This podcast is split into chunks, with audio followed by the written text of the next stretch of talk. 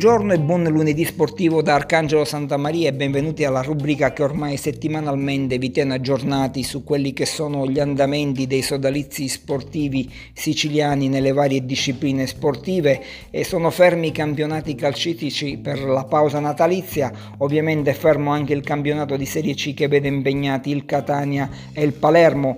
In casa etnea ovviamente il, l'argomento principe è quello della trattativa affinché la squadra squadra catanese passi nelle mani del manager eh, americano eh, Tacopina, eh, che eh, Joe Tacopina potrebbe diventare il nuovo proprietario del, del Catania Calcio. Gli avvocati del manager americano e della Sigi sono al lavoro per chiudere eh, la trattativa e al momento c'è un cauto ottimismo sulla, sulla vicenda. Per quanto riguarda la ripresa del campionato, se ne parlerà il dieci gennaio con il Catania che sarà impegnato in casa della Casertana e il Palermo che andrà a far visita alla Cavese.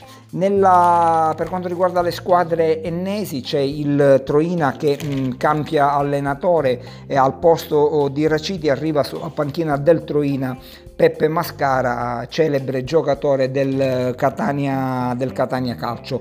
E la, la voglia di Mascara è, è tanta e c'è da parte del Troina anche eh, la, la necessità di eh, migliorare l'andamento che fino ad ora ha avuto in campionato.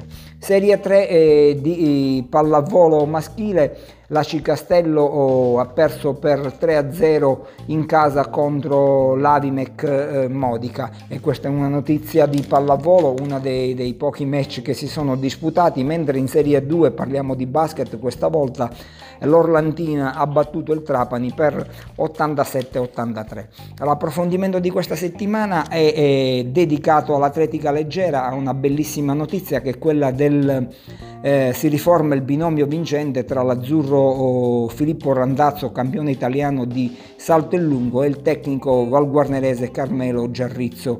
I due praticamente sono oh, assieme da, erano assieme da tanti anni. Filippo Randazzo è stato scoperto proprio da Carmelo Giarrizzo ed è stato portato alla ribalta nazionale ed internazionale grazie a questo tecnico preparatissimo che da sempre guida la Pro Sport ottantacinque Valguarnera.